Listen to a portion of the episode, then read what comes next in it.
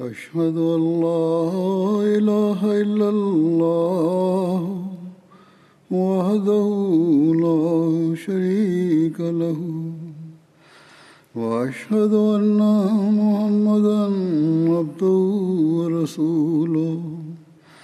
أما بعد فأعوذ بالله من الشيطان الرجيم. بسم الله الرحمن الرحيم. الحمد لله رب العالمين. الرحمن الرحيم. مالك يوم الدين. إياك نعبد وإياك نستعين.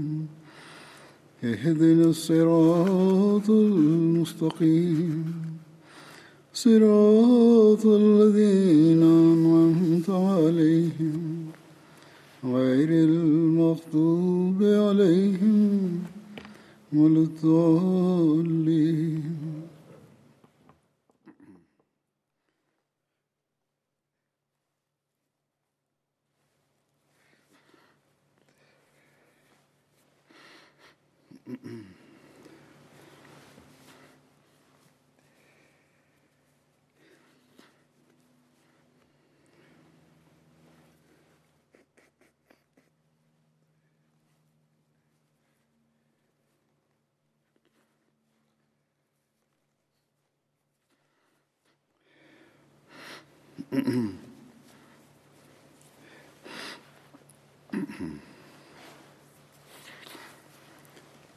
گزشتہ خطبہ سے پہلے حضرت عثمان کا ذکر چل رہا تھا۔ آج بھی وہی ذکر ہوگا۔ حضرت عثمان میں عفت اور حیات بہت زیادہ تھی۔ اس کے بارے میں روایت ہے۔ حضرت انس بن مالک روایت کرتے ہیں۔ کہ رسول اللہ صلی اللہ علیہ وسلم نے فرمایا، میری امت میں سے، میری امت پر سب سے زیادہ رحم کرنے والے ابو بکر ہیں۔ اللہ کے دین میں ان سب سے زیادہ مضبوط عمر ہیں۔ ان میں سب سے زیادہ حقیقی حیا والے عثمان ہیں۔ ان میں سے سب سے عمدہ فیصلہ کرنے والے علی بن ابی طالب ہیں۔ ان میں سے سب سے زیادہ اللہ تعالیٰ کتاب قرآن کو جاننے والے ابئی بن کعب ہیں۔ اور ان میں سے سب سے زیادہ حلال و حرام کو جاننے والے معاذ بن جبل ہیں اور ان میں سے سب سے زیادہ فرائض کو جاننے والے زید بن ثابت ہیں۔ سنو، ہر امت کے لیے ایک امین ہوتا ہے اور اس امت کا امین ابو عبیدہ بن جرا ہیں۔ حضرت انس بن مالک سے روایت ہے کہ رسول اللہ صلی اللہ علیہ وسلم نے فرمایا، میری امت میں سے میری امت پر سب سے زیادہ رحم کرنے والے ابو بکر ہیں اور اللہ کے احکام کی تعمیل و تنفیذ میں ان میں سب سے زیادہ مضبوط عمر ہیں اور ان میں سب سے زیادہ حیا کرنے والے عثمان ہیں۔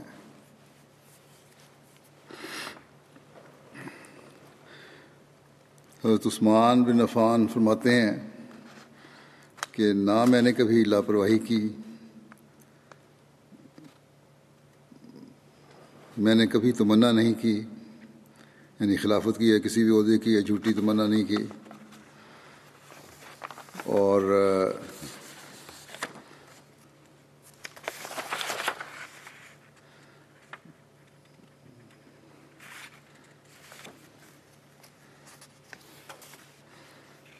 اس بارے میں حضرت عائشہ اب یہ آگے بارے میں روایت کرتی ہیں۔ کہ رسول اللہ صلی اللہ علیہ وسلم میرے گھر میں اپنی رانوں یا پنڈیوں سے کپڑا ہٹائے ہوئے لیٹے تھے کہ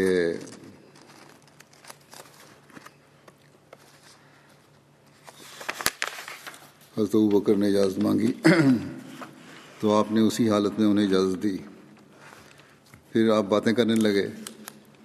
پھر حضرت عمر نے اجازت مانگی تو آپ نے اسی حالت میں انہیں بھی اجازت دے دی۔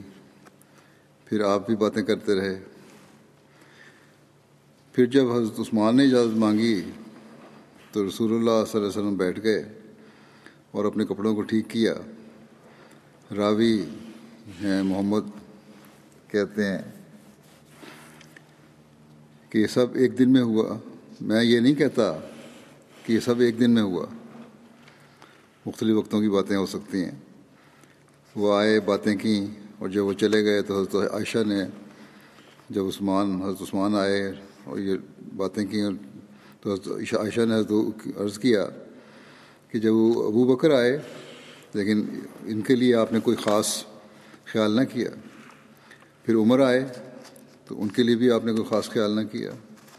لیکن جب عثمان اندر آئے تو آپ بیٹھ گئے اور اپنے کپڑے ٹھیک کرنے لگے۔ اس پر آپ نے فرمایا کیا میں اس شخص کا لحاظ نہ کروں جس سے فرشتے حیا کرتے ہیں؟ ایک دوسری جگہ اس روایت کو بیان کرتے ہوئے یہ بات لکھی ہے کہ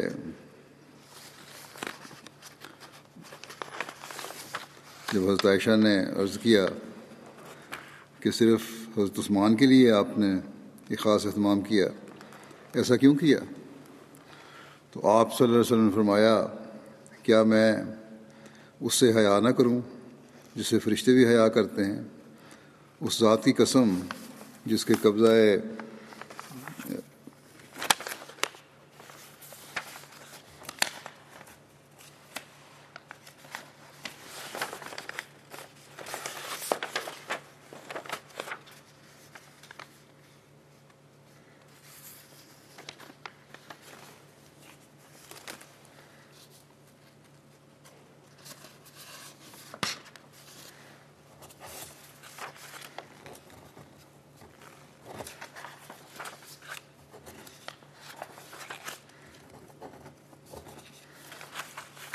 قبضہ قدرت میں محمد صلی اللہ علیہ وسلم کی جان ہے، یقیناً فرشتے عثمان سے اسی طرح حیا کرتے ہیں جیسے وہ فرشتے اللہ اور اس کے رسول سے حیا کرتے ہیں۔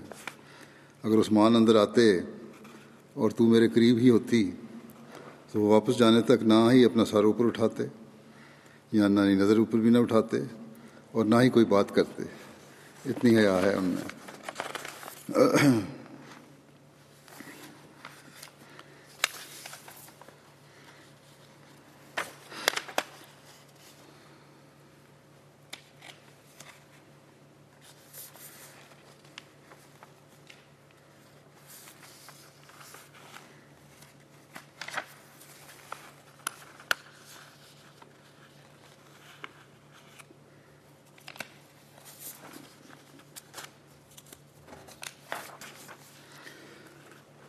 حضرت مسلم حضرت عثمان کا یہ بیان، یہ واقعہ بیان کرتے ہوئے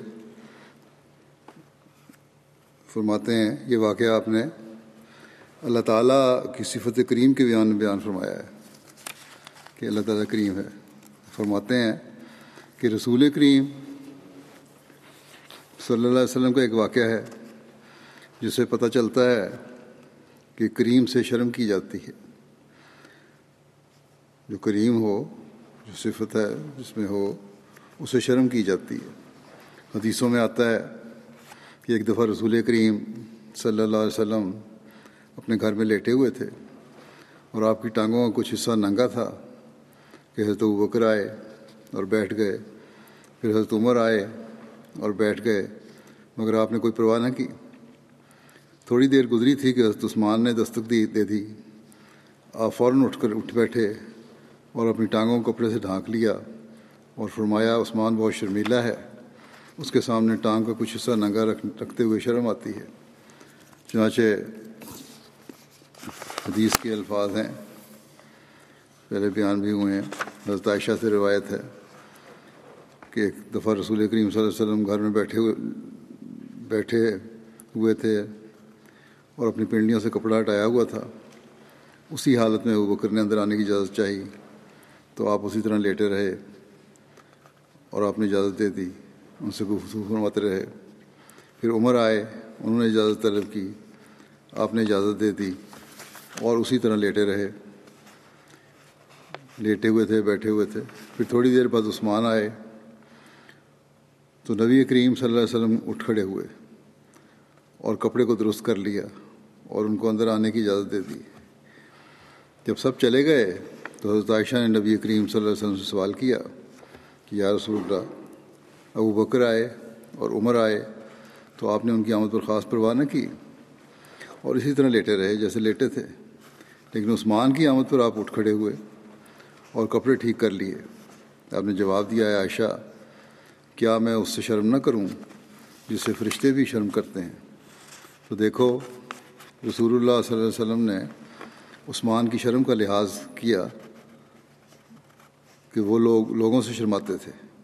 آپ ان سے شرمائے۔ یعنی حضرت عثمان لوگوں سے شرماتے تھے، اس لیے آن علیہ وسلم ان سے شرمائے۔ اس واقعہ کو بیان کر کے آپ نے فرمایا ہے کہ خدا تعالیٰ کے کریم ہونے سے لوگوں سے لوگوں کو گناہوں سے بچنے کی کوشش کرنی چاہیے۔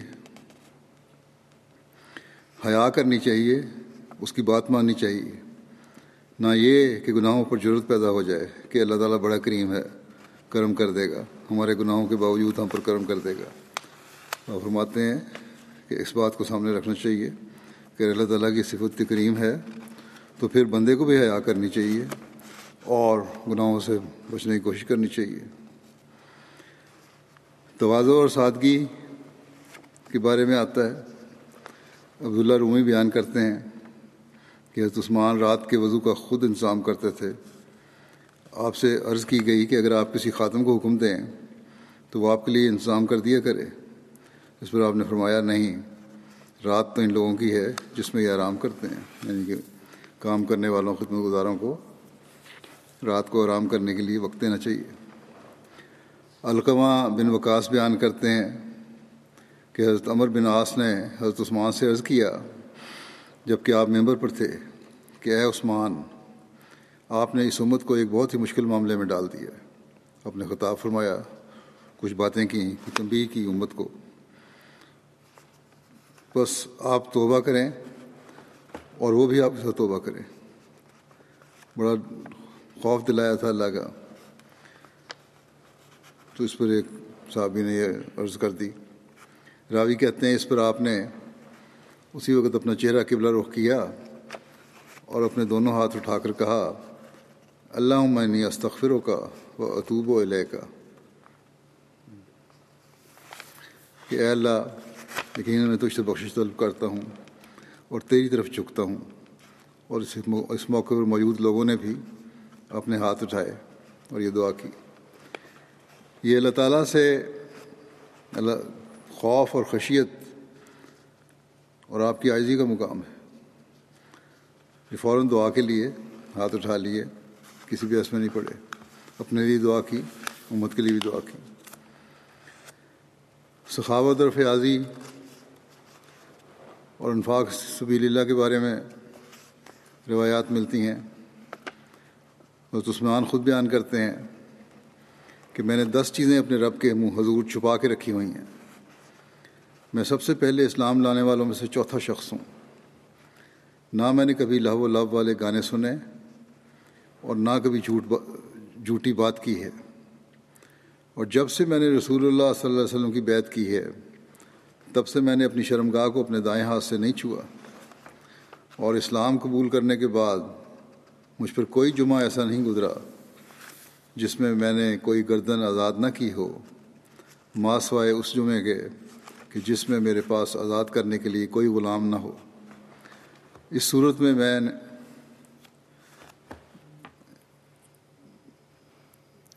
اس صورت میں میں جمعے کے علاوہ کسی اور دن میں غلام آزاد کر دیتا تھا۔ اور میں نے نہ زمانہ جاہلیت میں زنا کیا اور نہ ہی اسلام میں۔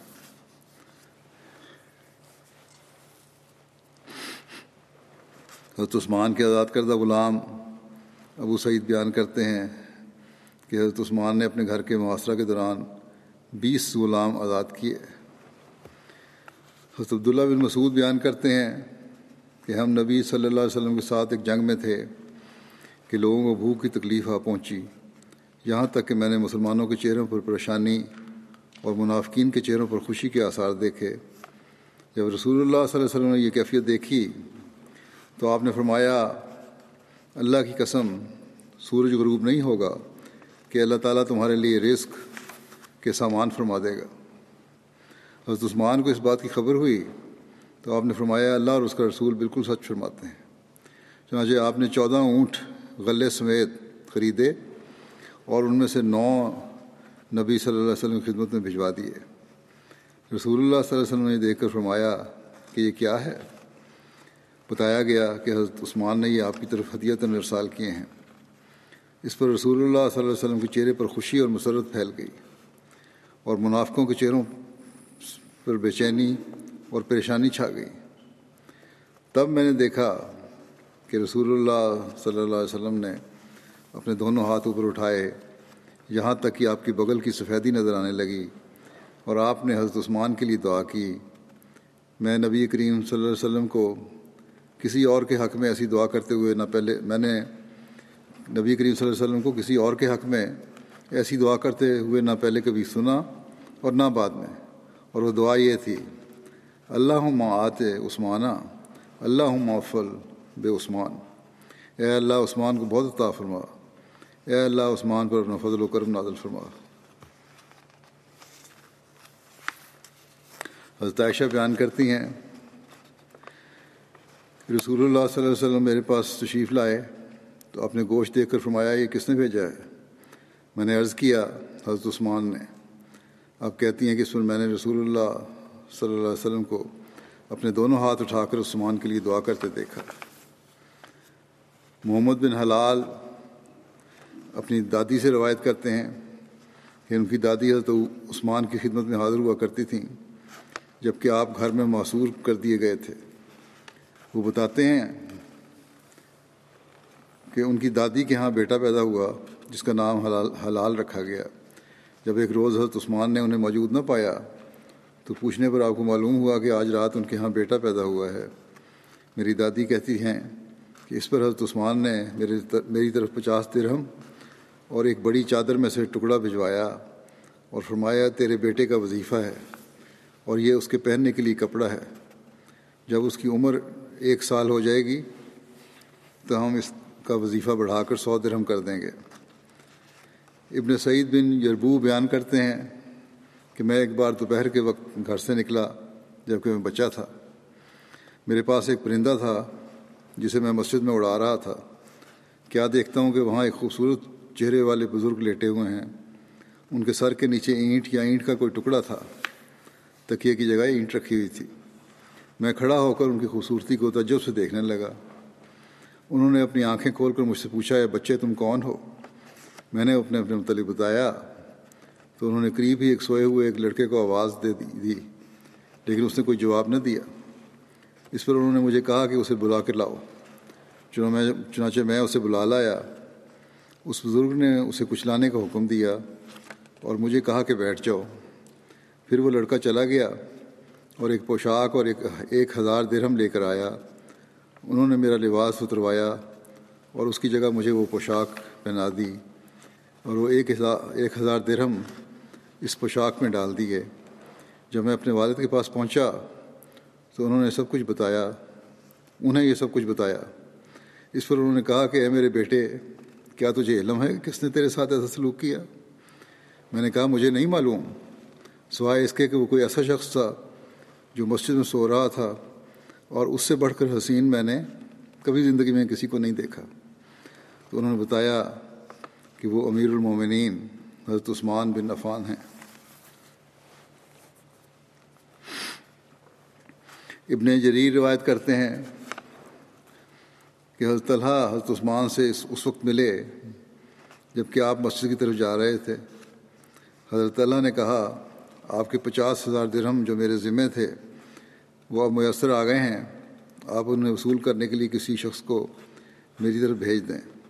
اس پر حضرت عثمان نے ان سے فرمایا کہ آپ کی مروت کی وجہ سے وہ ہم نے آپ کو ہبا کر دیے ہیں۔ وہ نہیں لینے۔ اسمعی کہتے ہیں کہ ابن عامر نے قطن بن اوف ہلالی کو کرمان کے علاقے پر گورنر بنایا۔ وہ چار ہزار مسلمانوں کا لشکر لے کر نکلا۔ راستے میں ایک وادی بارش کے پانی کی وجہ سے بہہ پڑی، جس کی وجہ سے ان کا راستہ بند ہو گیا اور قطن کو بر وقت نہ پہنچنے کا اندیشہ لاحق ہوا۔ تو اس نے اعلان کیا کہ جو شخص اس وادی کو عبور کرے گا، اس کے لیے ایک ہزار درہم بطور انعام ہوگا۔ اس پر لوگوں، لوگ تیر کر پار کرنے لگے۔ جب بھی کوئی شخص وادی کو پار کر لیتا تو قطن کہتے اسے اس کا جائزہ یعنی انعام دو۔ یہاں تک کہ سارے لشکر نے وادی پار کر لی اور یوں ان سب کو چالیس لاکھ درہم دیے گئے۔ مگر گورنر ابن عامر نے قطن کو یہ رقم دینے سے انکار کر دیا اور یہ بات حضرت عثمان کی خدمت تحریر کی۔ اس پر آپ نے فرمایا، حضرت عثمان نے فرمایا کہ یہ رقم قطن کو دے دو، کیونکہ اس نے تو اللہ کے راستے میں مسلمانوں کی مدد کی ہے۔ بس اس وادی کو عبور کرنے کی وجہ سے اس دن سے انعام میں دی جانے والی رقم کا نام جوائز پڑ گیا یعنی جو جائزہ کی جمع ہے۔ حضرت عثمان سے ایک دفعہ بیمار ہوئے تھے، تو خلیفہ مقرر کرنے کی درخواست بھی کی گئی۔ اس واقعہ کو ہشام نے اپنے باپ سے روایت کیا ہے کہ انہوں نے کہا کہ مروان بن حکم نے مجھے بتایا کہ جس سال نقصیر کی بیماری پھیلی، حضرت عثمان بن عفان کو بھی سخت نقصیر ہوئی۔ ناک میں سے خون آنے لگا۔ یہاں تک کہ اس بیماری نے ان کو حج سے روک دیا اور انہوں نے وصیت کر دی کہ اس وقت قریش میں سے ایک شخص ان کے پاس آیا اور انہوں نے وصیت کر دی۔ تو اس وقت قریش میں سے ایک شخص ان کے پاس آیا اور کہنے لگا، کسی کو خلیفہ مقرر کر دیں۔ اب کی ایسی حالت ہو رہی ہے، کسی کو خلیفہ مقرر کر دیں۔ عثمان نے پوچھا، کیا لوگوں نے یہ بات کہی ہے؟ اس نے کہا کہ ہاں۔ حضرت عثمان نے پھر پوچھا کہ کس کو خلیفہ بنانا چاہتے ہیں؟ وہ خاموش رہا۔ اتنے میں ایک اور شخص ان کے پاس آیا کہ میں سمجھتا ہوں کہ وہ حارث تھا۔ کہنے لگا کہ خلیفہ مقرر کر دیں۔ حضرت عثمان نے فرمایا، کیا لوگوں نے یہ کہا ہے؟ اس نے کہا ہاں۔ حضرت عثمان نے پوچھا، وہ کون ہے جو خلیفہ ہوگا؟ وہ خاموش رہا۔ حضرت عثمان نے کہا، شاید وہ کہتے ہیں زبیر کو۔ اس نے کہا ہاں۔ حضرت عثمان نے کہا کہ، اس ذات کی قسم جس کے ہاتھ میں میری جان ہے، جہاں تک مجھے علم ہے، وہ ان میں سے، ان میں سے یقیناً بہتر بہتر ہے۔ اور رسول اللہ صلی اللہ علیہ وسلم کو بھی ان سب سے زیادہ پیارا تھا۔ آپ کو کتابت وہی کا بھی موقع ملا۔ ایک روایت میں ہے کہ سورہ مزمل کے نزول کے موقع پر حضرت عثمان کو کتابت وہی کی سعادت ملی۔ ام کلثوم بن سمامہ بیان کرتی ہیں کہ میں نے حضرت عائشہ سے کہا کہ ہم آپ سے حضرت عثمان کے بارے میں پوچھتے ہیں، کیونکہ لوگ ان کے بارے میں ہم سے بکثرت پوچھ رہے ہیں۔ اس پر حضرت عائشہ نے فرمایا کہ میں نے حضرت عثمان کو رسول اللہ صلی اللہ علیہ وسلم کے ہمراہ اس گھر میں ایک شدید گرم رات میں دیکھا، جبکہ نبی صلی اللہ علیہ وسلم پر حضرت جبرائیل وہی نازل کر رہے تھے۔ جب آپ پر وہی نزول وہی ہوتا تو آپ پر بہت شدید بوجھ نازل ہو جاتا تھا۔ اللہ تعالیٰ نے فرمایا ہے، انا حسن القی علیہ کا قول ثقیلا یقیناً ہم تجھ پر ایک بھاری فرمان اتاریں گے۔ حضرت عثمان نبی صلی اللہ علیہ وسلم کے سامنے بیٹھے، لکھتے جا رہے تھے اور آپ فرما رہے تھے کہ اے عثمان لکھ۔ حضرت عائشہ بیان کرتی ہیں کہ اللہ تعالیٰ رسول اللہ صلی اللہ علیہ وسلم کا ایسا قرب کسی نہایت معزز و مکرم شخص کو ہی عطا فرماتا ہے۔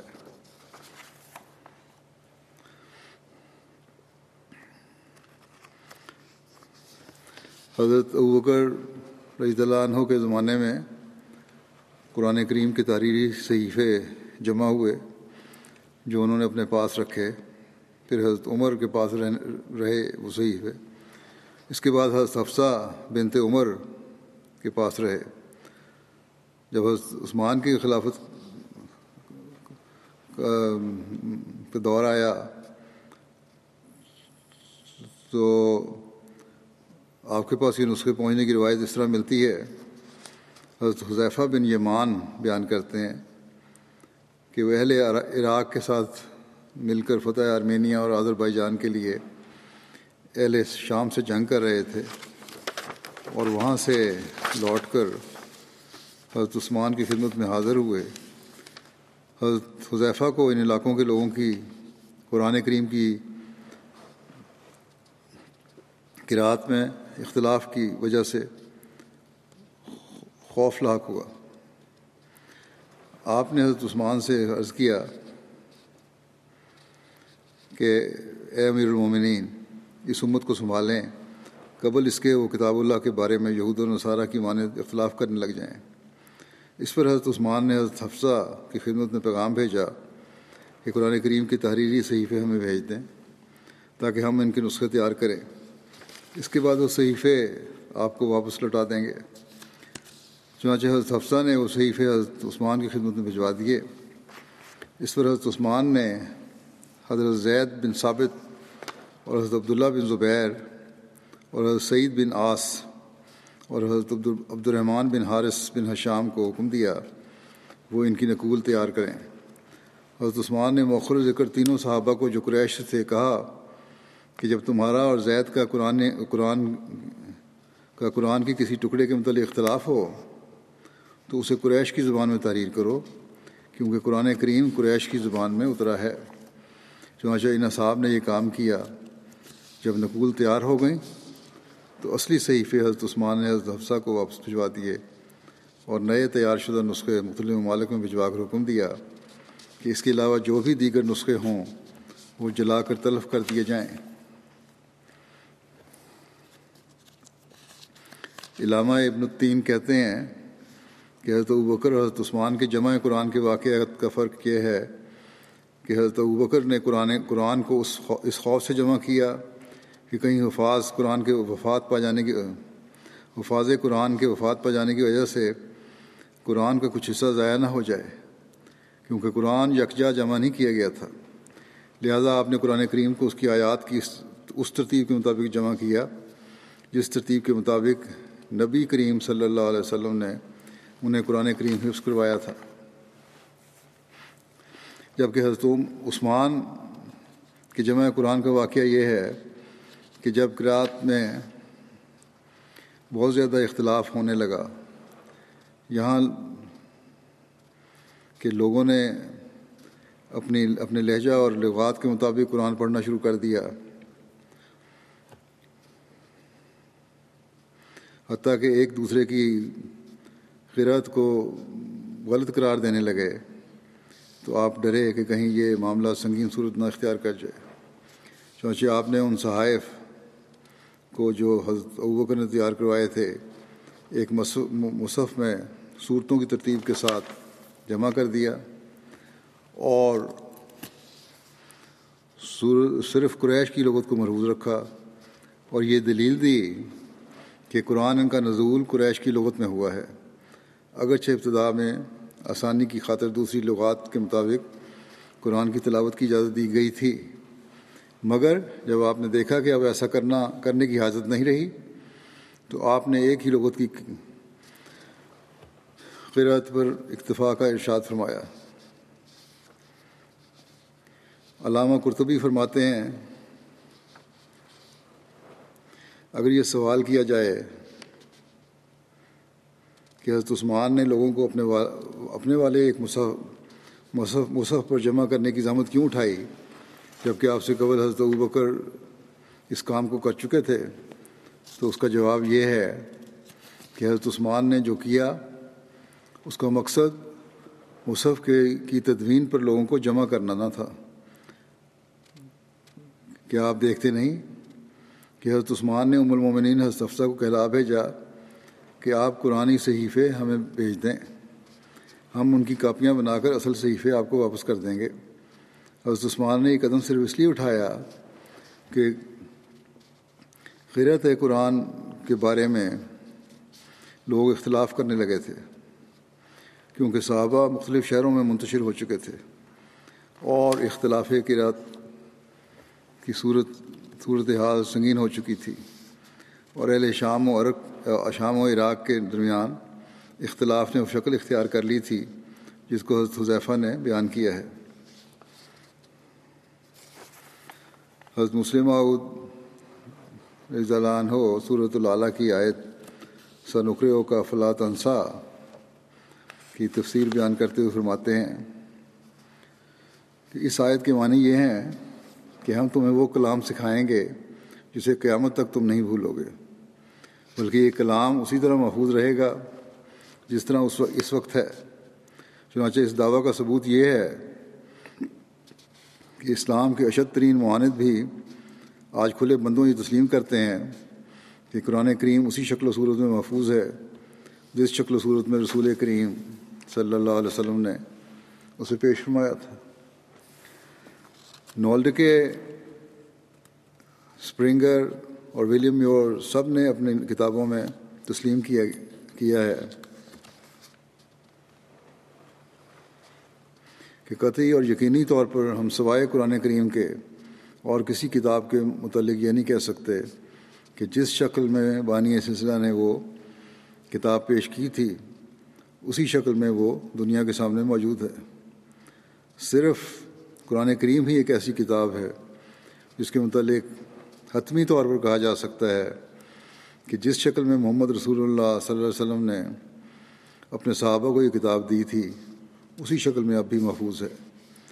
وہ لوگ چونکہ اس بات کے قائل نہیں تھیں کہ قرآن کریم خدا تعالیٰ نے نازل کیا ہے، بلکہ وہ یہ عقیدہ رکھتے ہیں کہ محمد رسول اللہ صلی اللہ علیہ وسلم نے یہ کتاب خود بنائی ہے۔ اس لیے وہ یہ تو نہیں کہتے کہ جس شکل میں یہ کتاب نازل ہوئی تھی، اسی شکل میں محفوظ ہے۔ مگر وہ یہ ضرور کہتے ہیں کہ جس شکل میں محمد رسول اللہ صلی اللہ علیہ وسلم نے یہ کتاب پیش کی تھی، اسی شکل میں یہ کتاب اب تک دنیا میں پائی جاتی ہے۔ چنانچہ سر ولیم میور اپنی کتاب دی قرآن میں لکھتے ہیں، یہ تمام ثبوت دل کو پوری تسلی دلا دیتے ہیں کہ وہ قرآن جسے ہم آج پڑھتے ہیں لفظ لفظ وہی ہے جسے نبی صلی اللہ علیہ وسلم نے لوگوں کو پڑھ کر سنایا تھا۔ پھر سر ولیم میور اپنی کتاب لائف آف محمد میں یہ لکھتا ہے کہ اب جو قرآن ہمارے ہاتھوں میں ہے گو یہ بالکل ممکن ہے کہ محمد رسول اللہ صلی اللہ علیہ وسلم نے اپنے زمانے میں اسے خود بنایا ہو۔ اور بعض دفعہ اس میں خود ہی بعض تبدیلیاں بھی کر دی ہوں۔ مگر اس میں شبہ نہیں کہ یہ وہی قرآن ہے جو محمد صلی اللہ علیہ وسلم نے ہمیں دیا تھا۔ اسی طرح لکھتے ہیں کہ ہم نہایت مضبوط قیاسات کی بنیاد پر کہہ سکتے ہیں کہ ہر ایک آیت جو قرآن میں ہے، وہ اصلی ہے اور محمد آ حضرت صلی اللہ علیہ وسلم کی غیر محرف تصنیف ہے۔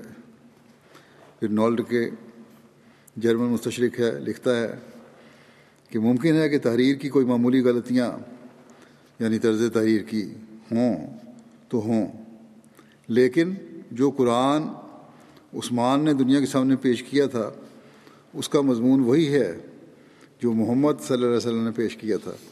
گویا اس کی ترتیب عجیب ہے۔ یورپین علماء کی یہ کوشش کہ وہ ثابت کریں کہ قرآن بعد کے زمانے میں بھی کوئی تبدیلی ہوئی، قرآن میں بعد کے زمانے میں کوئی تبدیلی ہوئی، بالکل ناکام ثابت ہوئی۔ الغرض یورپین مصنفین نے بھی یہ تسلیم کیا ہے کہ جہاں تک قرآن کی ظاہری حفاظت کا سب سوال ہے، اس میں کسی قسم کا شبہ نہیں کیا جا سکتا، بلکہ لفظ لفظ اور حرفن حرفن یہ وہی کتاب ہے جو محمد رسول اللہ صلی اللہ علیہ وسلم نے لوگوں کو پڑھ کر سنائی۔ خلیف مسیح اول بیان فرماتے ہیں کہ لوگ حضرت عثمان رضی اللہ عنہ کو جامع القرآن بتاتے ہیں۔ یہ بات غلط ہے۔ صرف عثمان کے لفظ کے ساتھ کافیہ ملایا ہے۔ ہاں ہاں شائع کنندہ قرآن اگر کہیں تو کسی حد تک بجا ہے۔ آپ کی خلافت کے زمانے میں اسلام دور دور تک پھیل گیا تھا، اس لیے آپ نے چند نسخے نقل کرا کر مکہ، مدینہ، شام، بصرہ، کوفہ اور بلاد بلاد میں بھجوا دیے تھے۔ اور جمع تو اللہ تعالیٰ کی پسند کی ہوئی ترتیب کے ساتھ نبی کریم صلی اللہ علیہ وسلم نے ہی فرمایا تھا، اور اسی پسندیدہ ترتیب کے ساتھ ہم تک پہنچایا گیا ہے۔ ہاں اس کا پڑھنا اور جمع کرنا ہم سب کے ذمہ ہے۔ حضرت مسلم بیان فرماتے ہیں کہ حضرت عثمان کے زمانے میں کہ جب بجائے اس کے کہ مکے والے مکے میں رہتے، مدینے والے مدینے میں رہتے، نجد والے نجد میں رہتے، طائف والے طائف میں رہتے، یمن والے یمن میں رہتے اور وہ ایک دوسرے کی زبان اور محاورات سے ناواقف ہوتے۔ مدینہ دارالحکومت بن گیا تو تمام قومیں ایک ہو گئیں۔ کیونکہ اس وقت مدینہ والے حاکم تھے، جن میں ایک بڑا طبقہ مہاجرین مہاجرین مکہ کا تھا۔ اور خود اہل مدینہ بھی اہل مکہ کی صحبت میں حجازی عربی سیکھ چکے تھے۔ بس چونکہ قانون کا نفاذ ان کی طرف سے ہوتا تھا، مال ان کے قبضہ میں تھا۔ یعنی حکومت جن کے پاس تھی، اور دنیا کی نگاہیں انہی کی طرف اٹھتی تھیں۔ اس وقت طائف کے بھی، اور نجد کے بھی، اور مکے کے بھی، اور یمن کے بھی، اور دوسرے علاقوں کے بھی اکثر لوگ مدینہ میں آتے جاتے تھے، اور مدینہ کے مہاجر و انصار سے ملتے اور دین سیکھتے تھے۔ اور اسی طرح سب ملک کی علمی سب ملک کی علمی زبان ایک ہوتی جاتی تھی۔ پھر کچھ ان لوگوں میں سے مدینہ میں ہی آ کر بس گئے تھے۔ ان کی زبان تو گویا بالکل ہی حجازی ہو گئی تھی۔ یہ لوگ جب اپنے وطنوں کو جاتے ہوں گے، تو چونکہ یہ علماء اور استاد ہوتے تھے، یقیناً ان کے علاقے پر ان کے جانے کی وجہ سے بھی ضرور اثر پڑتا تھا۔ علاوہ ان جنگوں کی وجہ سے عرب کے مختلف قبائل کو اکٹھا رہنے کا موقع ملتا تھا۔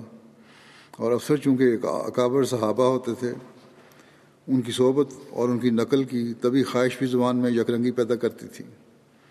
بس گو ابتدا میں تو لوگوں کو قرآن کریم کی زبان سیکھنے، سمجھنے میں دقتیں پیش آتی ہوں گی۔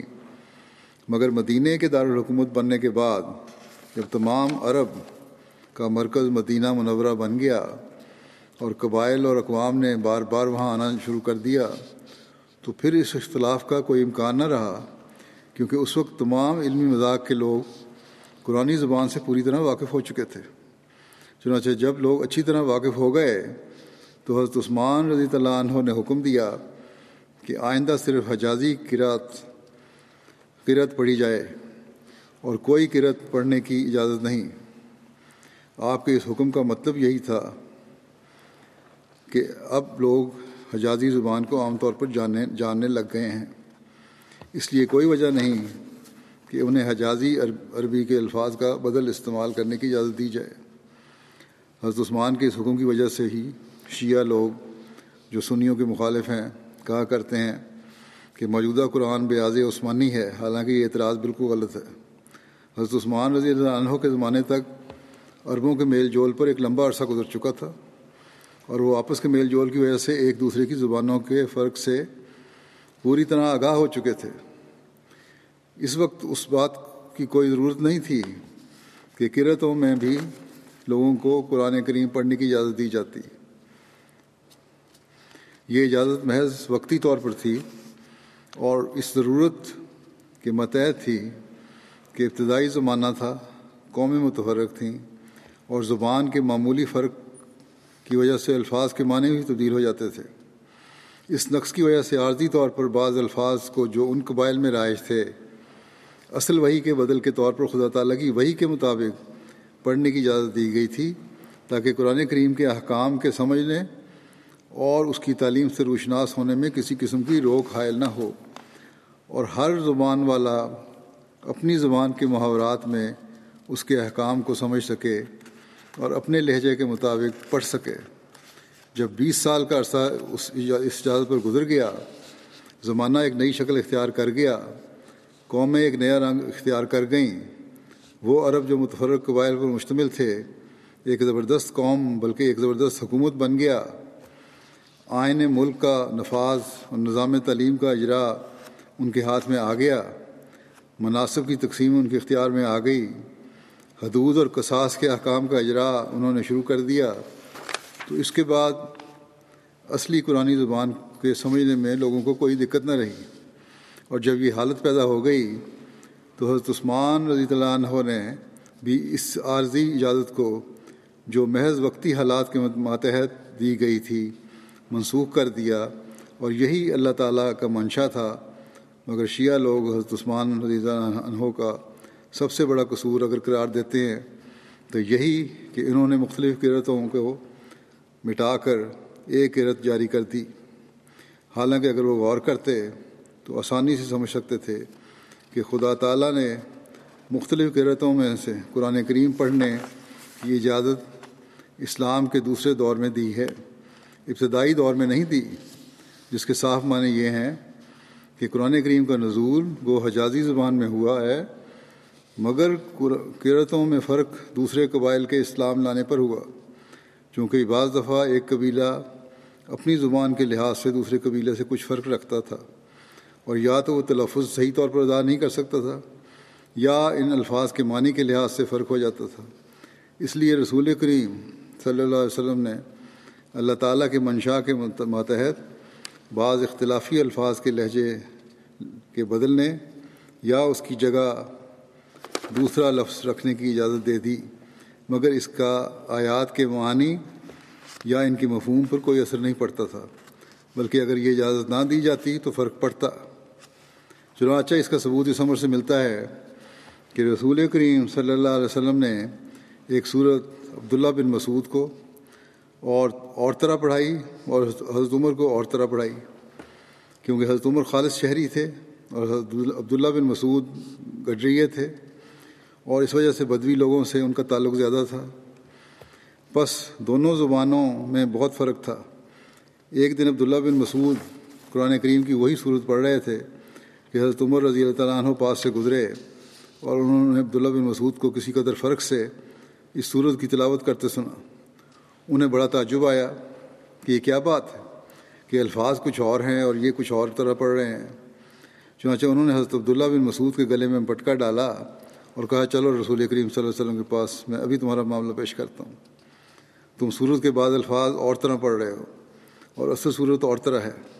غرض وہ انہیں رسول کریم صلی اللہ علیہ وسلم کے پاس لائے اور عرض کیا، یا رسول اللہ، آپ نے یہ صورت مجھے اس اور طرح پڑھائی ہے اور عبداللہ بن مسعود اور طرح پڑھ رہے ہیں۔ رسول کریم صلی اللہ علیہ وسلم نے عبداللہ بن مسعود سے فرمایا، تم یہ صورت کس طرح پڑھ رہے تھے؟ وہ ڈرے اور کانپنے لگ گئے کہ کہیں مجھ سے غلطی نہ ہو گئی ہو۔ مگر رسول کریم صلی اللہ علیہ وسلم نے فرمایا، ڈرو نہیں، پڑھو۔ انہوں نے پڑھ کر سنائی تو رسول کریم صلی اللہ علیہ وسلم نے فرمایا، بالکل ٹھیک ہے۔ حضرت عمر نے کہا کہ رسول اللہ، آپ نے تو مجھے اور طرح پڑھائی تھی۔ آپ صلی اللہ علیہ وسلم نے فرمایا، وہ بھی ٹھیک ہے۔ پھر آپ صلی اللہ علیہ وسلم نے فرمایا، قرآن کریم سات کرتوں میں نازل کیا گیا ہے۔ تم ان معمولی معمولی باتوں پر آپس میں لڑا نہ کرو۔ اس فرق کی وجہ دراصل یہی تھی کہ رسول کریم صلی اللہ علیہ وآلہ وسلم نے سمجھا عبداللہ بن مسعود گڈریہ ہے اور ان کا لہج، اور لہجہ ہے۔ اس لیے ان کے لہجے کے مطابق جو کرت تھی وہ انہیں پڑھائی۔ حضرت عمر کے متعلق آپ نے سوچا کہ خالص شہری ہیں، اس لیے انہیں اصل مکی زبان کی نازل شدہ قرت بتائی۔ چنانچہ آپ نے حضرت عبداللہ بن مسعود کو ان کی اپنی زبان میں صورت پڑھنے کی اجازت دے دی اور حضرت عمر رضی اللہ عنہ کو خالص شہری زبان میں وہ صورت پڑھا دی۔ اس قسم کے چھوٹے چھوٹے فرق ہیں جو مختلف قرتوں کی وجہ سے پیدا ہو گئے تھے، مگر ان کا نفس مضمون پر کوئی اثر نہیں پڑتا تھا۔ ہر شخص سمجھتا تھا کہ یہ تمدن اور تعلیم اور زبان کے فرق کا ایک لازمی نتیجہ ہے۔ فرماتے ہیں کہ تمدن اور حکومت کے ذریعے سے قبائلی حالت کی جگہ ایک قومیت اور ایک زبان نے لے لی اور سب لوگ حجازی زبان سے پوری طرح آشنا ہو گئے تو حضرت عثمان نے سمجھا اور صحیح سمجھا کہ اب قرآن قرآن کو قائم رکھنا، اختلاف کو قائم رکھنے کا موجب ہوگا۔ ان ان قرتوں کو قائم رکھنا اختلاف کو قائم رکھنے کا مجھے بن جائے گا۔ اس لیے ان قرتوں کا عام استعمال اب بند کرنا چاہیے۔ باقی کتب قرت میں تو وہ محفوظ رہیں گی۔ بس انہوں نے ان نیک خیال کے ماتحت عام استعمال میں حجازی اور اصل قرت کے سوا باقی قرتوں سے منع فرما دیا۔ اور عربوں اور اجمیوں کو ایک ہی قرت پر جمع کرنے کے لیے، تلاوت کے لیے ایسے نسخوں کی اجازت دی جو حجازی اور ابتدائی قرت کے مطابق تھے۔ کچھ جگہ تھوڑا سا رہ گیا، باقی انشاءاللہ آئندہ آج بھی دعا کے لیے کہنا چاہتا ہوں، پاکستان کے لیے بھی، الجزائر کے احمدیوں کے لیے بھی، اور دنیا میں ہر جگہ جہاں جہاں احمدی جی مشکلات میں رشتہ ہیں، دعا کریں اللہ تعالیٰ ان کی مشکلات کو دور فرمائے، اور خاص طور پر پاکستان میں قانون کی وجہ سے مختلف وقتوں میں مشکلات کھڑی کی جاتی ہیں احمدیوں کے لیے۔ اور کسی صورت میں بھی اب وہ ان کی آزادی نہیں رہی۔ اسی طرح الجزائر میں بھی بعض حکومتی اہلکار مشکلات کھڑی کرتے رہتے ہیں۔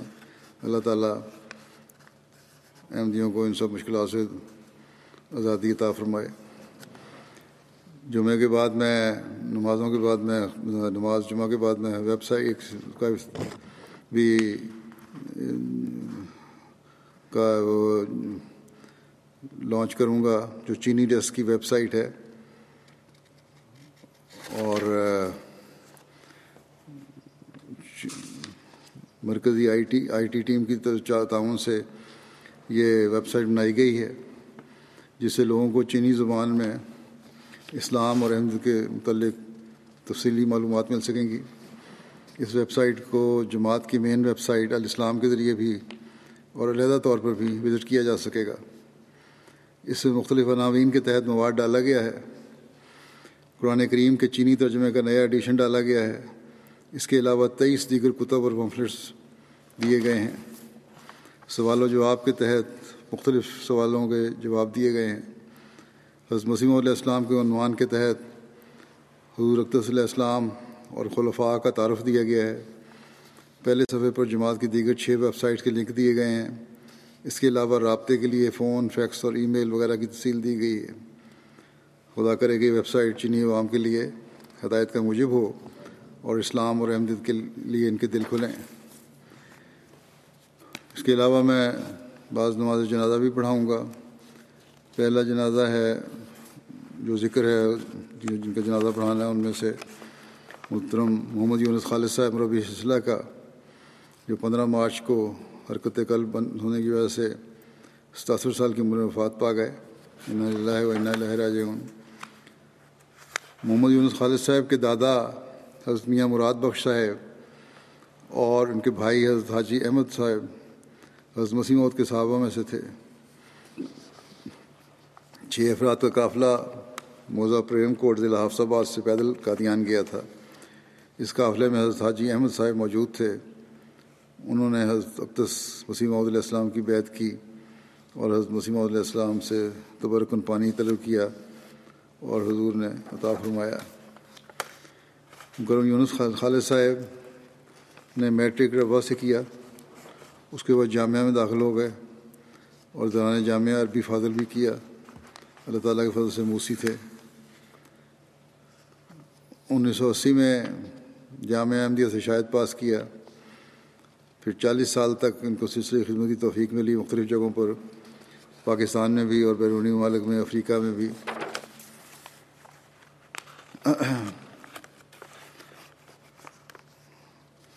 ان کے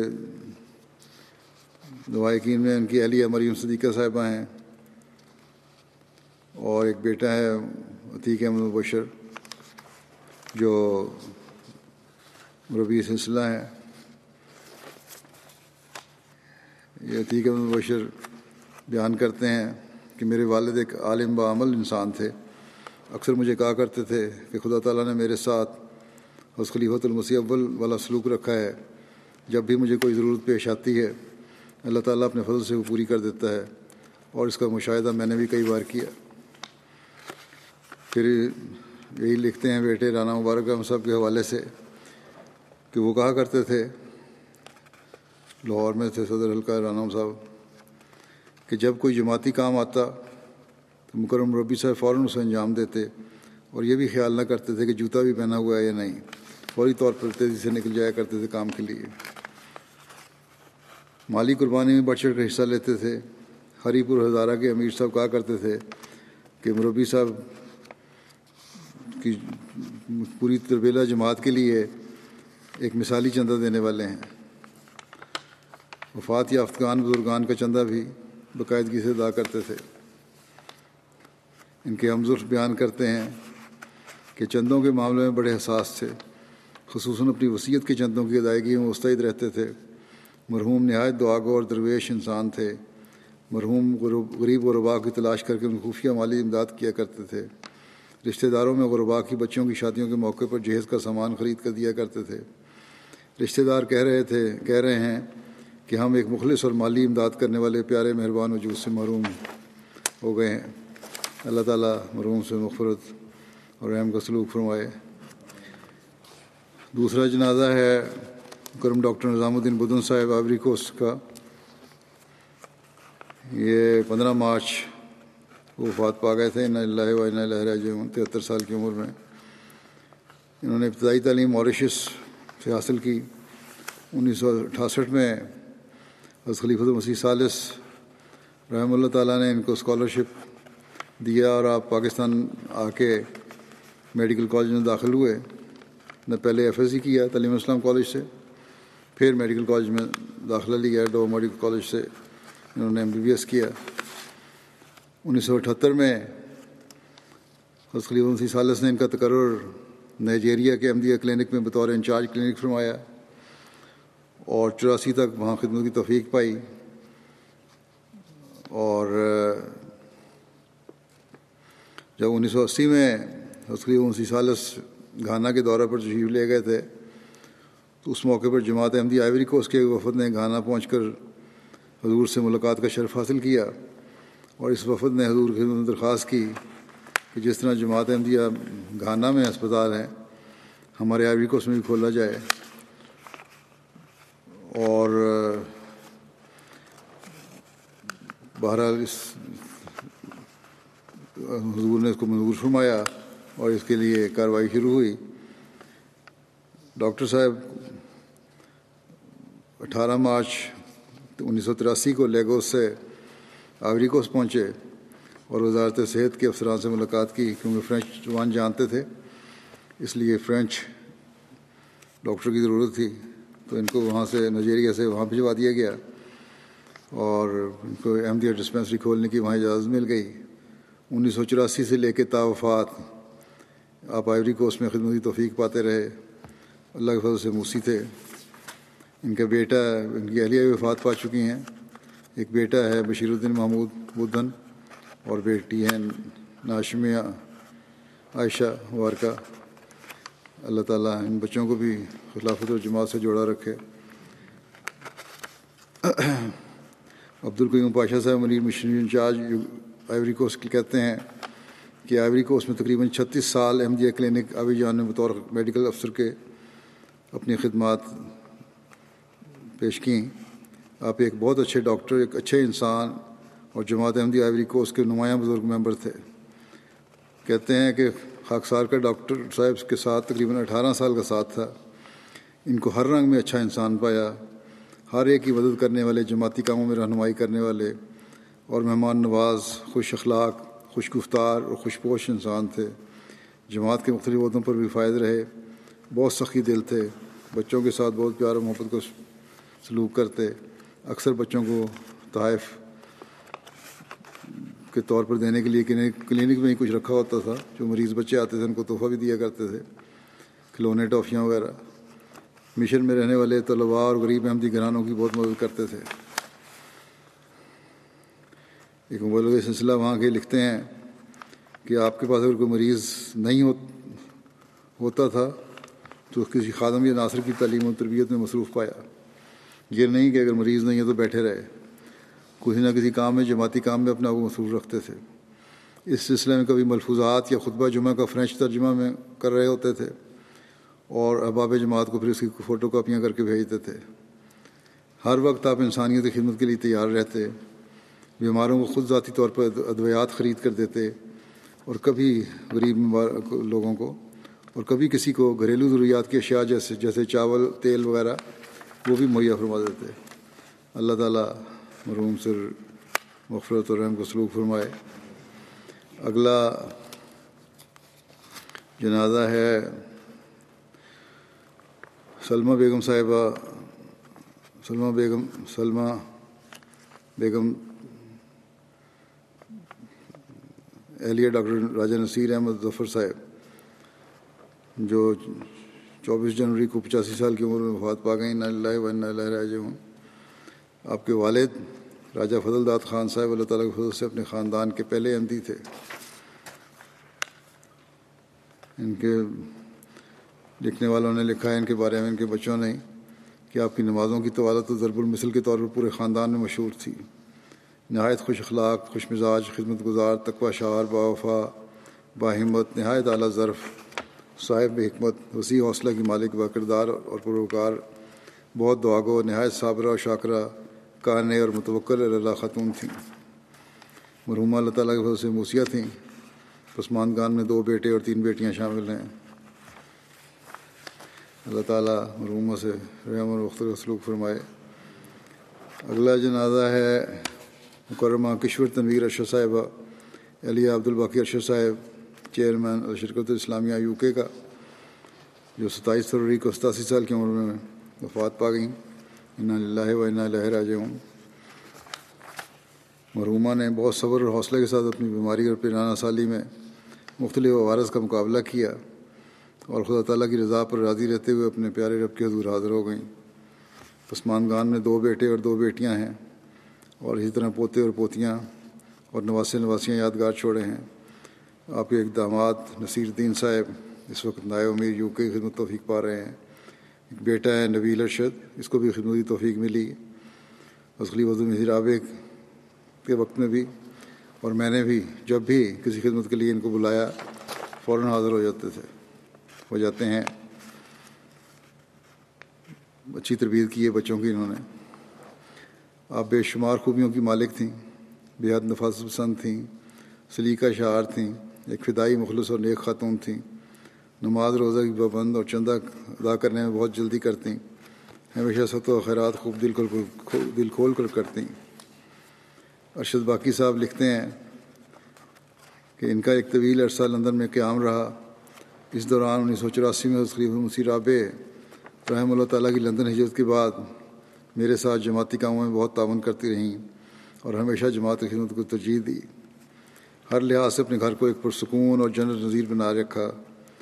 خلیف مسیح رابع رحم اللہ تعالیٰ فرمایا کرتے تھے کہ سکون کے لحاظ سے یہ گھر میرا پسندیدہ ہے۔ ان کی بیٹی کہتی ہیں کہ ہر حالت میں خدا کا شکر ادا کرتی تھیں۔ دکھ اور سکھ دونوں حالتوں میں قضاء و قدر کو خوشی سے قبول کیا اور زبان پر کبھی کوئی شکوہ نہ آنے دیتی تھیں۔ سعودی عرب میں بھی ان کا قیام رہا۔ وہاں بھی احمدی احباب جو حاجیہ عمرے کے لیے جاتے تھے۔ ان کو ان کی بہت قسمتی توفیق انہوں نے پائی۔ اللہ تعالیٰ مرحومہ سے مفرت اور رحم کا سلوک فرمائے۔ اگلا جنازہ ہے عبد الرحمٰن حسین محمد خیر صاحب آف سوڈان کا۔ عبد الرحمٰن حسین محمد خیر، یہ چوبیس دسمبر کو ان کی وفات ہوئی، چھپن سال کی عمر میں۔ ان اللہ و ان جماعت احمدیہ سے تعارف سے قبل یہ کسی بھی اسلامی فرقے میں شامل نہ تھے، بلکہ انہیں بعض عقائد مثلاً ناسخ و منسوخ اور جن وغیرہ کے بارے میں شک تھا۔ ان کے بڑے بھائی عثمان حسین صاحب سعودی عرب میں کام کرتے تھے، وہاں ان کا تعارف جماعت سے ہوا۔ تو انہوں نے مرحوم عبد الرحمٰن صاحب سے اس کا ذکر کیا، یہ دو ہزار سات کی بات ہے۔ اپنے بھائی سے احمدیت کے بارے میں سنا تو عبد الرحمٰن صاحب ایم ٹی اے دیکھنے کے لیے بے قرار ہو گئے۔ اس وقت ان کے علاقے میں ایم ٹی اے کی نشریات کا حصول قدر مشکل تھا، جس کے لیے انہوں نے متعدد ڈش اینٹینے بدلے، کافی پیسہ خرچ کیا، آخر انہوں نے ایم ٹی اے مل گیا۔ پھر تو ان کا یہ معمول تھا کہ کام سے واپس آنے کے بعد اکثر وقت ایم ٹی اے دیکھنے میں گزارتے۔ بالآخر اطمینان قلب ہونے پر دو ہزار دس میں ان کو بیت کی توفیق ملی۔ بیت کے بعد انہوں نے اپنے تمام رشتہ داروں اور دوستوں کو تبلیغ کی۔ مرحوم کی نیک صفات میں عائضی انکساری مہمان نوازی غربا پروری اور حسن معاملہ نمایاں تھیں۔ دو ہزار تیرہ میں سودان میں جماعت قیام میں انہیں نمایاں کردار ادا کرنے توفیق ملی اور اس سلسلہ میں بے دریغ مالی قربانی بھی انہوں نے کی۔ مرحوم بہت سے غریب احباب جماعت کی مالی مدد بھی کیا کرتے تھے۔ سوڈان کے ایک علاقے میں آباد ایک بہت ہی غریب قبیلے کے احمدی جب اہل علاقہ کی طرف سے ظلم ظلم کا نشانہ بنے، تو مرحوم نے دل کھول کر ان کی مالی امداد کی اور ان کی ضرورتوں کا خیال رکھا اور لوگوں کا بھی خیال رکھتے تھے۔ ہر جمعے کو اپنی گاڑی پر مختلف مقامات سے احمدیوں کو نماز سینٹر لے کر آتے اور جمعہ کی نماز کے بعد انہیں واپس گھر پہنچاتے تھے۔ غیر از جماعت احباب بھی ان کے اخلاق کی تعریف کرتے ہیں۔ چندہ جات میں بہت باقاعدہ اور دل کھول کر خرچ کرنے والے تھے۔ سوڈان کی پہلی مجلس عاملہ میں بھی انہیں کام کرنے کی توفیق ملی اور اس ذمہ داری کو آخر وقت تک نبھاتے رہے۔ مرحوم نے پسمانگان میں اہلیہ کے علاوہ دو بیٹے اور دو بیٹیاں یادگار چھوڑے ہیں۔ اللہ تعالیٰ ان کا بھی جماعت اور خلاف سے تعلق مضبوط کرے اور مرحوم کے اسے مغفرت الرحم کا سلوک فرمائے۔ جیسا کہ میں نے کہا، نماز کے بعد میں نماز جنازہ ادا کروں گا۔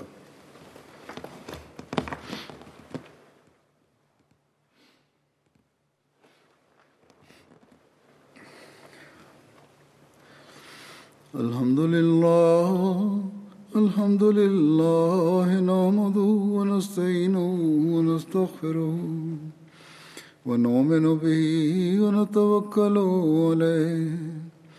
ونعوذ بالله من شرور أنفسنا ومن سيئات أعمالنا. من يهده الله فلا مضل له ومن يضلل فلا هادي له. ونشهد أن لا إله إلا الله. ونشهد أن محمدا عبده ورسوله. عباد الله رحمكم الله. إن الله يأمر بالعدل والإحسان. وإيتاء ذي القربى وينهى عن الفحشاء والمنكر والبغي يعظكم لعلكم تذكرون. اذكروا الله يذكركم وادعوه يستجب لكم ولذكر الله أكبر.